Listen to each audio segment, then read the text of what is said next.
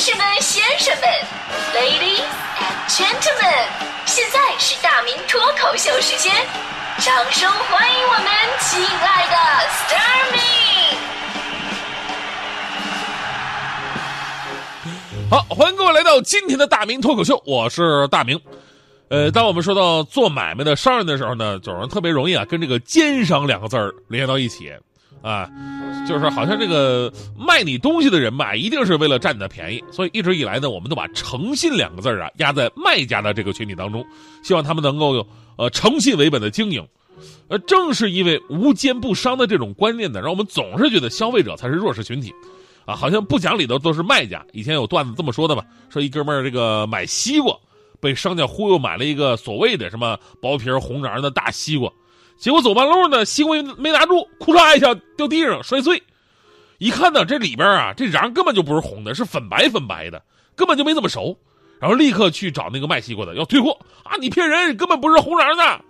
结果卖家非常有道理，说说你这这这这怎么赖我呢？这这不还是你自己不小心吗？啊，你说人突然摔地上，是不是得得现个下个脸煞白，对吧？人下个脸煞白，更何况是西瓜呢？听起来好有道理啊！虽然这是个段子，但是生活当中啊，咱们因为退货这事儿吧，还真的没少跟卖家磨嘴皮子。就我作为买家，我也碰到过一些奇葩的事儿。呃，买双鞋有瑕疵。然后你拍照片，人家瞪大眼睛不承认啊，就是看不见，说你是艺术家。我科普一下啊，在我们鞋圈把那种对细微的、完全可以忽略不计的瑕疵，但是仍然非常在意的人，称之为艺术家，就是很矫情的意思。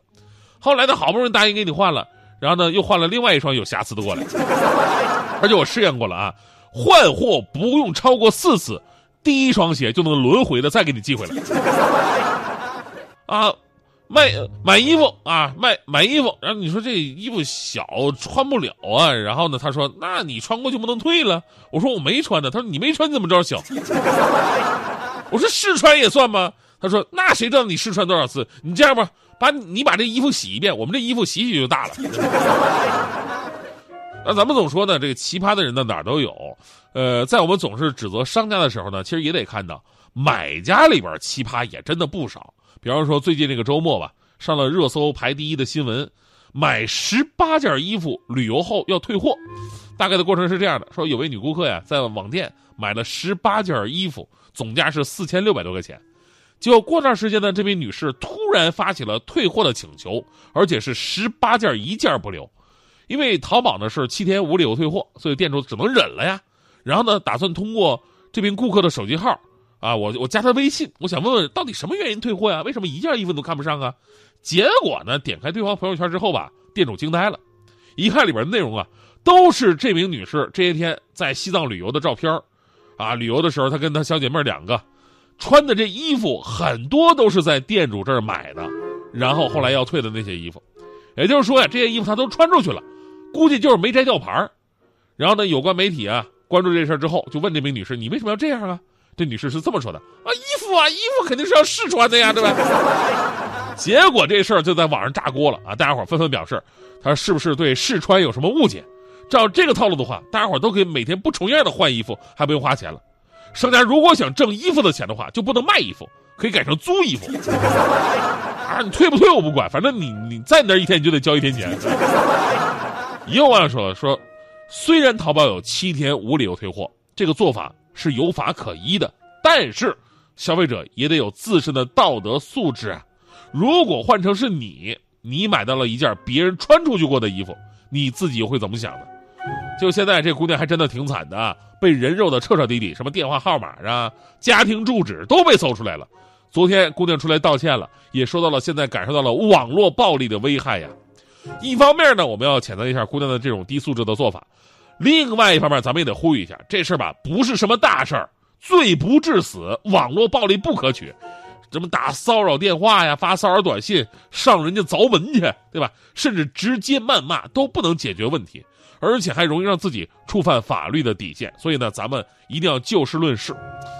这个看起来的个案呢，其实反映的是如今互联网商家普遍都会遇到的一个问题，那就是如果碰到奇葩的买家，你应该怎么办？那别说咱们中国的电商了，就国外的电商老大亚马逊，这样的问题多的是啊。啊，有的是谎称商品被损，最奇葩的是，你让他提供啊，商品坏了，那你给我提供一下照片吧。他表示啊，这个我手机没有照相功能。上个世纪八十年代嘛，这是。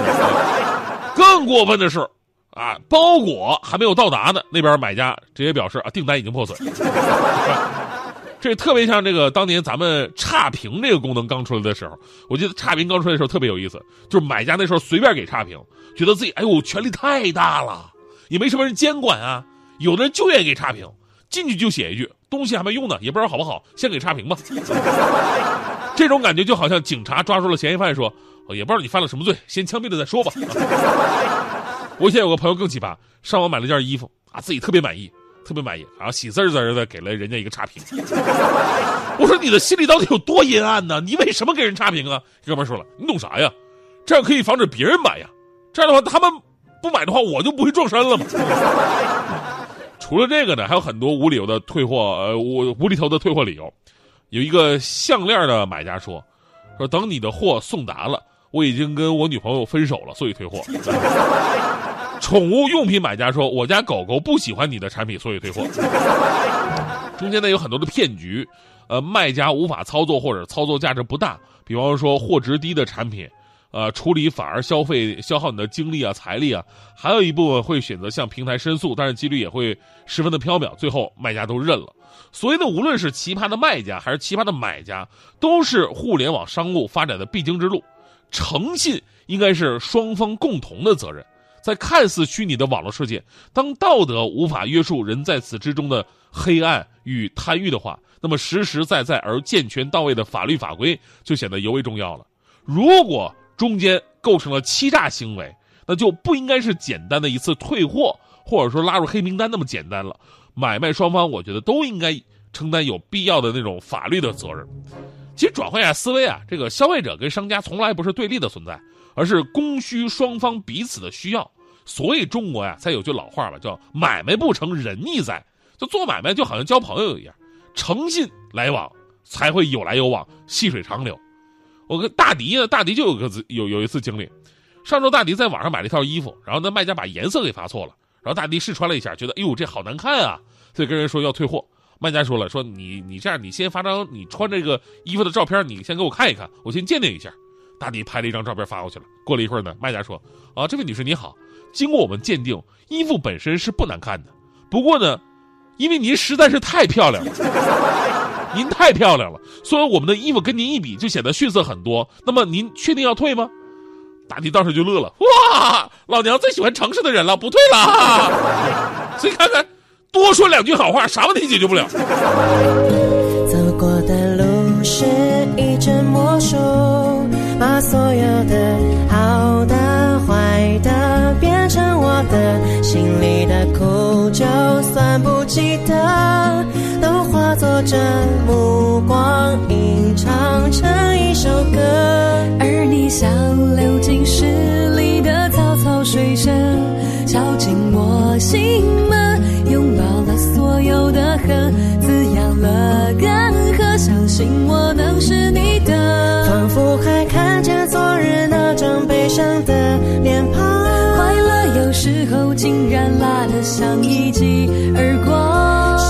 提醒我，别怕去幻想，像我内心躲避关的渴望，仿佛能看见明日两串脚印的走廊。忧伤有时候竟被你调味的像颗糖。是你抓紧我，往前去张望，望我内心夹岸群花盛放，我被写在你的眼睛里张扬。